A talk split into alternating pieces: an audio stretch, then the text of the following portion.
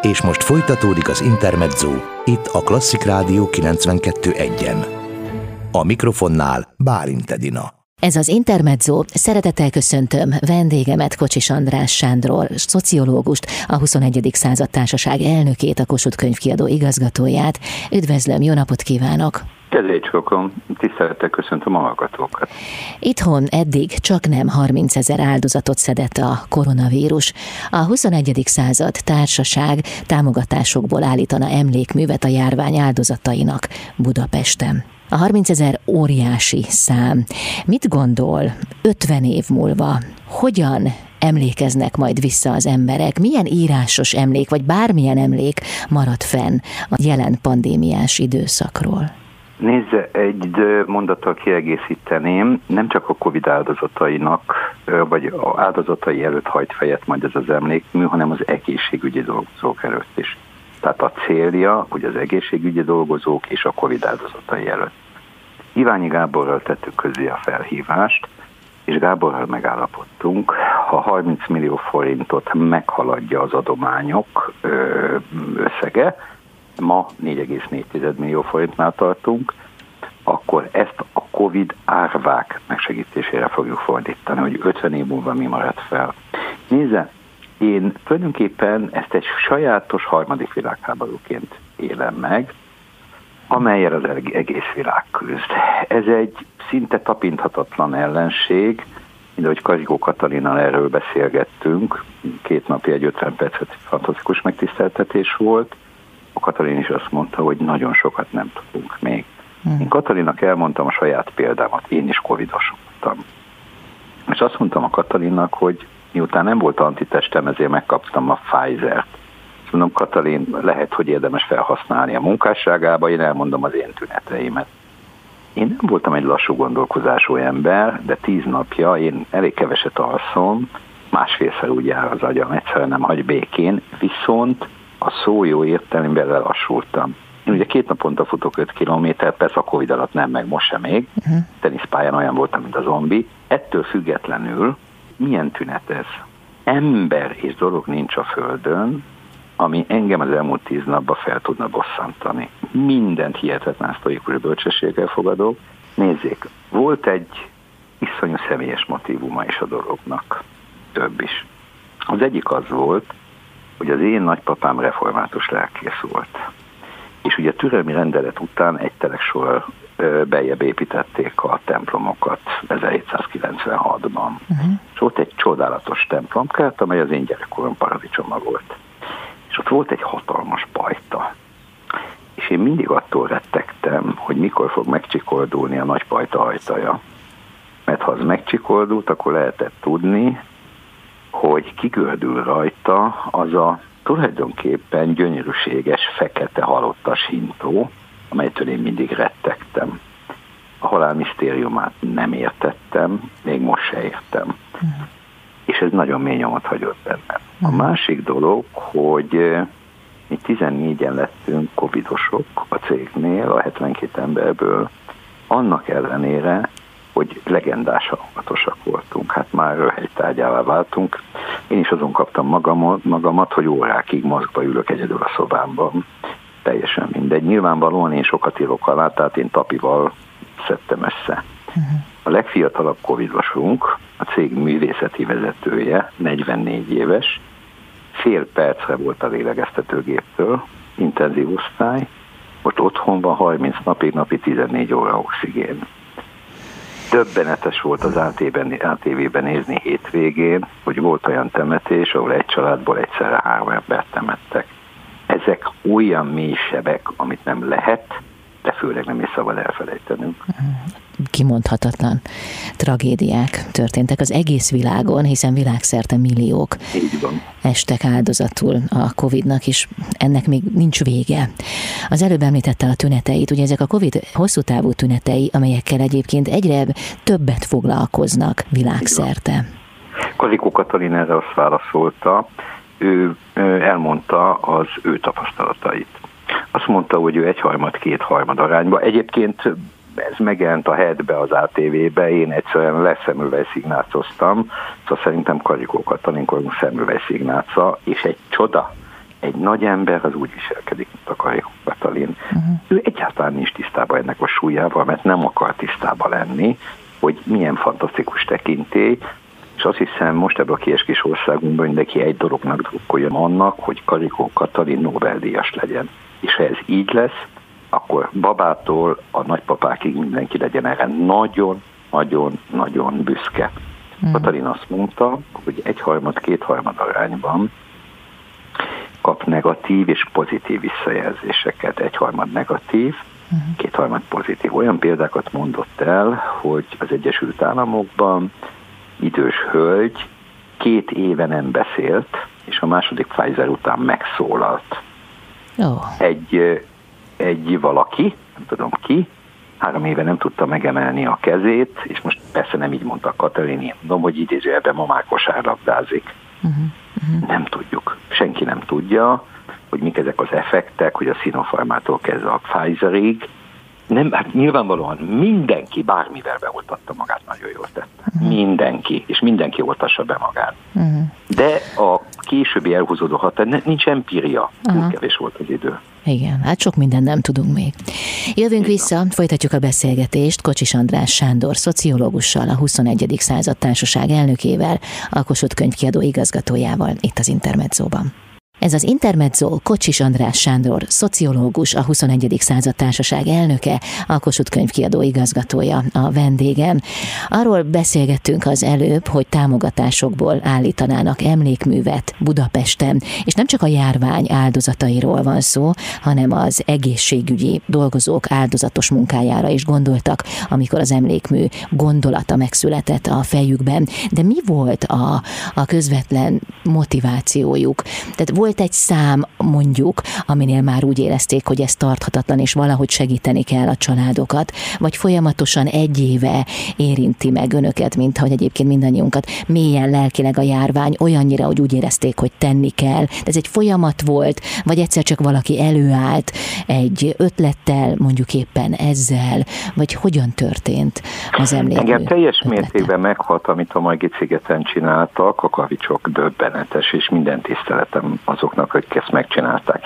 Nézze, mi ezt három hónappal ezelőtt leírtuk. Megkerestem Ősi Gergely második keleti polgármestert, akivel megbeszéltünk, hogy szépen timingolunk, és megállapodtunk, hogy várni fogunk, mert még a tragédia közepén voltunk. De ennek abszolút volt előzménye.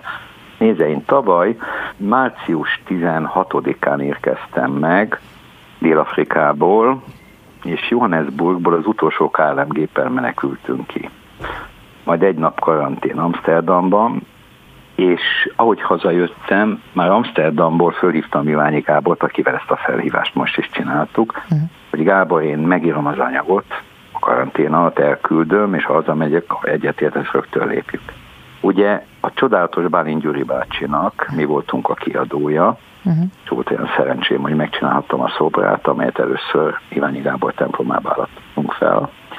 És azonnal kiadtunk egy felhívást a COVID áldozatainak a segítésére. Akkor 4,8 millió forintot gyűjtöttünk össze. Uh-huh.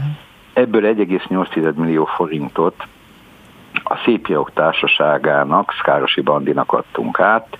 Nekünk egy kritériumunk volt csak, hogy minimum 50 ezer forintot kapjon idős hátrányos helyzetű író. Uh-huh. 3 millió forintot pedig az oltalom hátrányos helyzetű családokra támogatására használt fel. Tehát, ha, ha úgy tetszik, ez az ötlet egy éves. Uh-huh. És most három hónappal ezelőtt én végig iszonyú drámaként értem meg, meg kell, hogy mondjam, egy politikai megjegyzést nem kívánok tenni, nagyon sok dologban egyetértettem, amit a kormány meglépett, és nagyon sok dologban abszolút nem értettem egyet. Vannak dolgok, amikor végig kell gondolni, hogy mi mit ér meg. Nézze, India jelen pillanatban a világ tragédiájának a központja. Nekem Tóth Krisztával megjelent egy könyvem Indiáról. Én fotóztam Észak-Indiában és Dél-Indiában, Tamil Nadóban, és Krisztina a képek mellé Tehát természetesen pontosan tudom, hogy India hogy működik, milyen India. Nézze, India lakossága 1,3 milliárd. Iszonyatos, de Magyarországon 100 ezer főre vetítve 14-szer több ember halt meg, mint Indiában. Halljuk a 4000 elhunytat naponta döbbet. Nem egy ember sok. Uh-huh. De azért ne relativizáljunk. Uh-huh. Minden, minden hal. Nincs Fidesz halál. Nincs szoci halál, nincs liberális halál. Csak és kizárólag tragédiák vannak, és mindenkinek ezt kell megérteni. Nézzék, a koporsóra nincs ráírva a párt tartozás, és azt sem, hogy milyen hitet követett. Uh-huh. Hát emberi tragédiák vannak, családi Pont. tragédiák. Pontosan. Önök létrehoztak egy emlékmű bizottságot is. Igen. Kik a tagjai? Három társelnök van. Én azt gondolom, a jelen pillanatban az ország legismertebb történész akadémikusa, Romsics Ignác, akire én nagyon büszke vagyok, mert a BBC History havilap, általunk kiadott havilapnak a főszerkesztője is. Azon kívül Falus András, nemzetközi hírű immunológus professzor, meg én hárman vagyunk. Uh-huh. A elnökségben kiváló jeles emberek vannak. Szigeti László, felvidékről, ő képviseli a határon túli magyarokat. Szigeti László egyrészt Szlovákia hát abszolút egyik legismertebb gondolkodója, írója, illetve ő egy legenda, mivel Václav Havelnek volt a főtanácsadója. A következő doktor Ali Dehani, ő egy iráni orvosbarátom, aki felhívott engem rögtön, ahogy én megtettem a bejelentést, és azt mondta, hogy az iráni orvosok nagy összeggel kívánják támogatni az emlékművet. Uh-huh. Ali fogja, Ali doktor fogja reprezentálni a Magyarországon tanuló és dolgozó külföldieket. Azon kívül egy nagyszerű művészettörténész, egyetemi tanár, mélyi professzor úr, illetve Bot Péter Ákos professzor úr, valamint Zsigmond Attila lesz a szakmai tanácsadónk, aki ugye Antal kormányot képviselő volt, és 34 évig a Budapest Galéria főigazgatója, miután ez egy teljesen nyílt, professzionális pályázat Uh-huh. Arról is beszélgetünk nem sokára, hogy vajon hová tervezik ezt az emlékművet, vannak-e már ötleteik, jövünk vissza hamarosan Kocsis András Sándor szociológussal, a 21. század társaság elnökével, a Kossuth könyvkiadó igazgatójával itt az Intermedzóban. Intermezzo Hétköznaponként 16 és 19 óra között Bálint Edina várja Önöket a legfrissebb kulturális információkkal, izgalmas vendégekkel és sok-sok zenével. Intermezzo. Itt a Klasszik Rádió 92.1-en. Ez az Intermezzo, folytatjuk a beszélgetést Kocsis András Sándor szociológussal, a 21. század társaság elnökével, a Kossuth könyvkiadó igazgatójával. Ugye arról van szó, hogy Budapesten a 21. század társaság emlékművet szeretne állítani támogatásokból a járvány áldozatainak, illetve az egészségügyi dolgozók áldozatos munkája előtt is egyfajta főhajtás lenne ez az emlékmű. De ahogyan hallgattam önt az imént, és elmondta az e- emlékét a halállal kapcsolatban. Tehát valóban így van ez, hogy a halál az egy misztérium, nem nagyon tudunk vele mit kezdeni, talán még beszélni sem róla, és most mégis nagyon közel jött hozzánk. Tehát ott van mindannyiunk életében. Megérintett minket, ha máshogy nem, akkor a hírek szintjén, információ szintjén. Tehát, hogy mit lehet ezzel az élménnyel kezdeni? Én azt hiszem, szinte semmit. Én azt gondolom, ez egy intellektuális felelősség, hogy értelmiségi barátaim azok vállalják a felelősséget, hogy mindent megtesznek, hogy ebben az őrületes politikai viharban azért erre a tragédiára is felhívják a figyelmet. Persze, a pártok is felhívják. Én teljesen empatikus vagyok. Az emlékművet márciusba tudnánk avatni. Nem várom el a politikusoktól, még azt sem, hogy támogassák, mert mi közelében nem engedünk a politikusokat, hát az előzetes információk alapján nagyon-nagyon erős a visszhang, de hát a politikusok nagyon nem szeretik ezt a gondolatot, be kell, hogy De miért? Egyetem miért egy civil társaságnak hát jut eszébe tudja, az azért emlékmű? tudja, mert nagyon sok politikus azt gondolja, hogy mi úgymond elvisszük a sót. Erre, hogy mondja, nézze, Nekem az alapdiplomám kereskedelmi gazdász, másoddiplomám szociológus.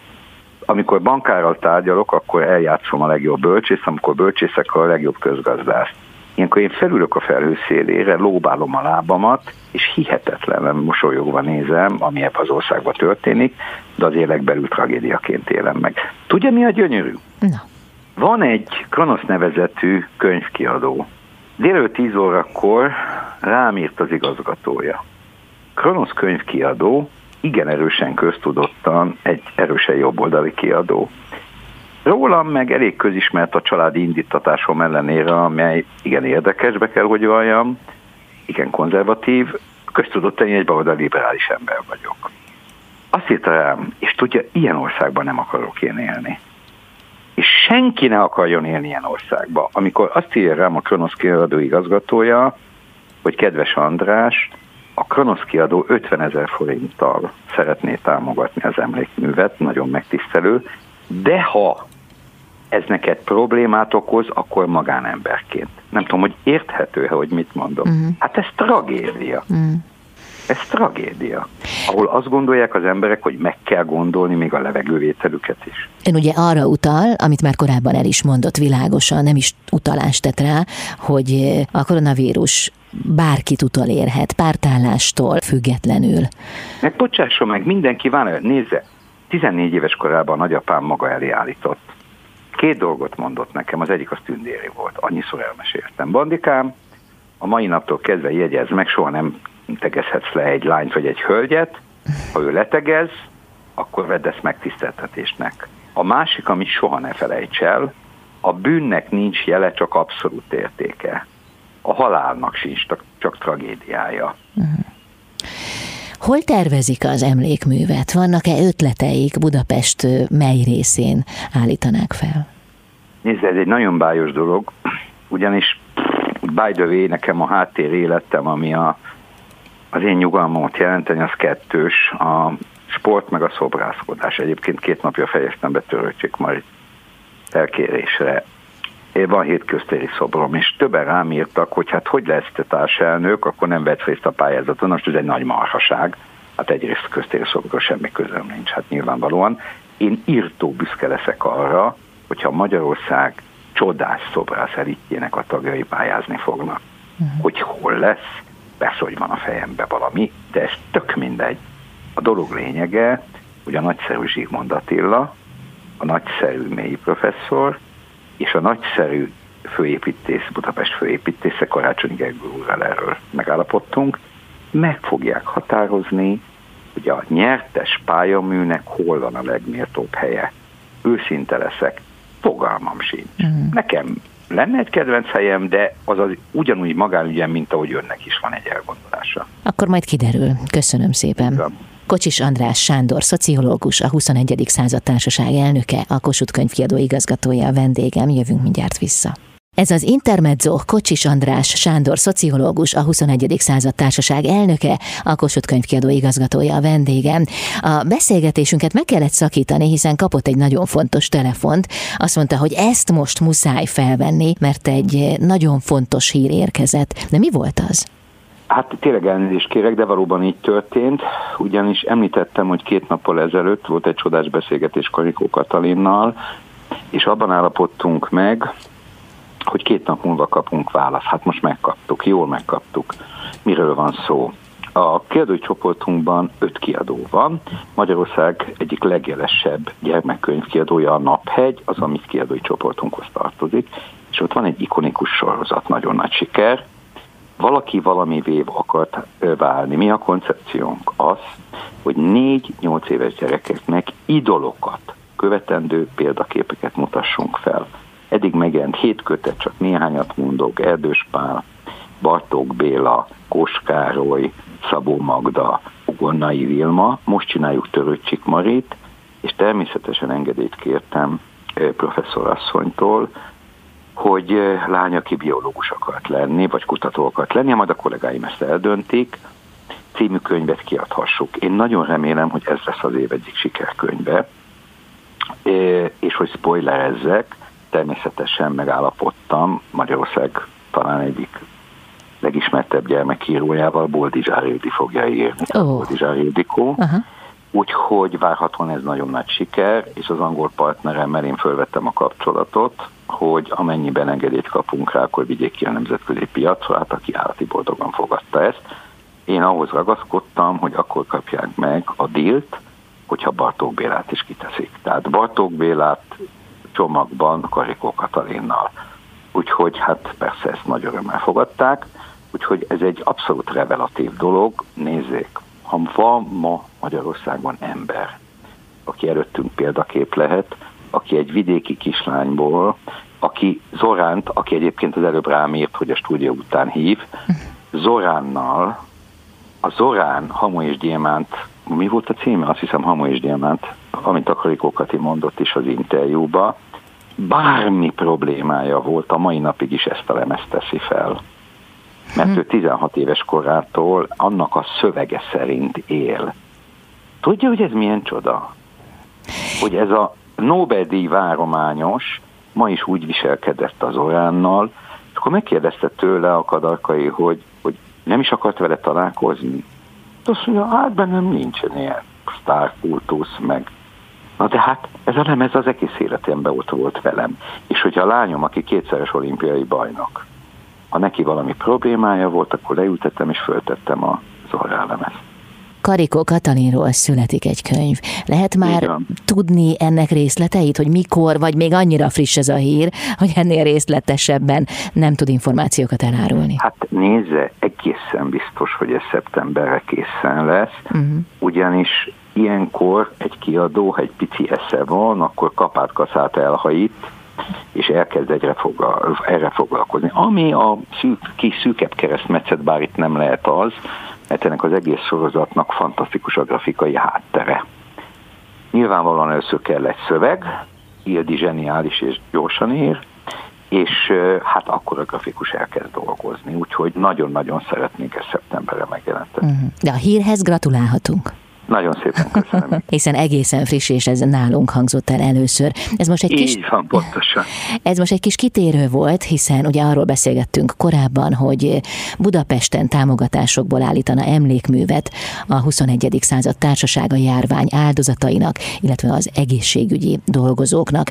Ez a gyűjtés, mert ugye arról van szó, önök egy civil szervezet, és egy gyűjtést tartanak. Ez hol tart most? Esetleg kik azok a jeles emberek, akik akik már hozzájárultak az emlékműhöz?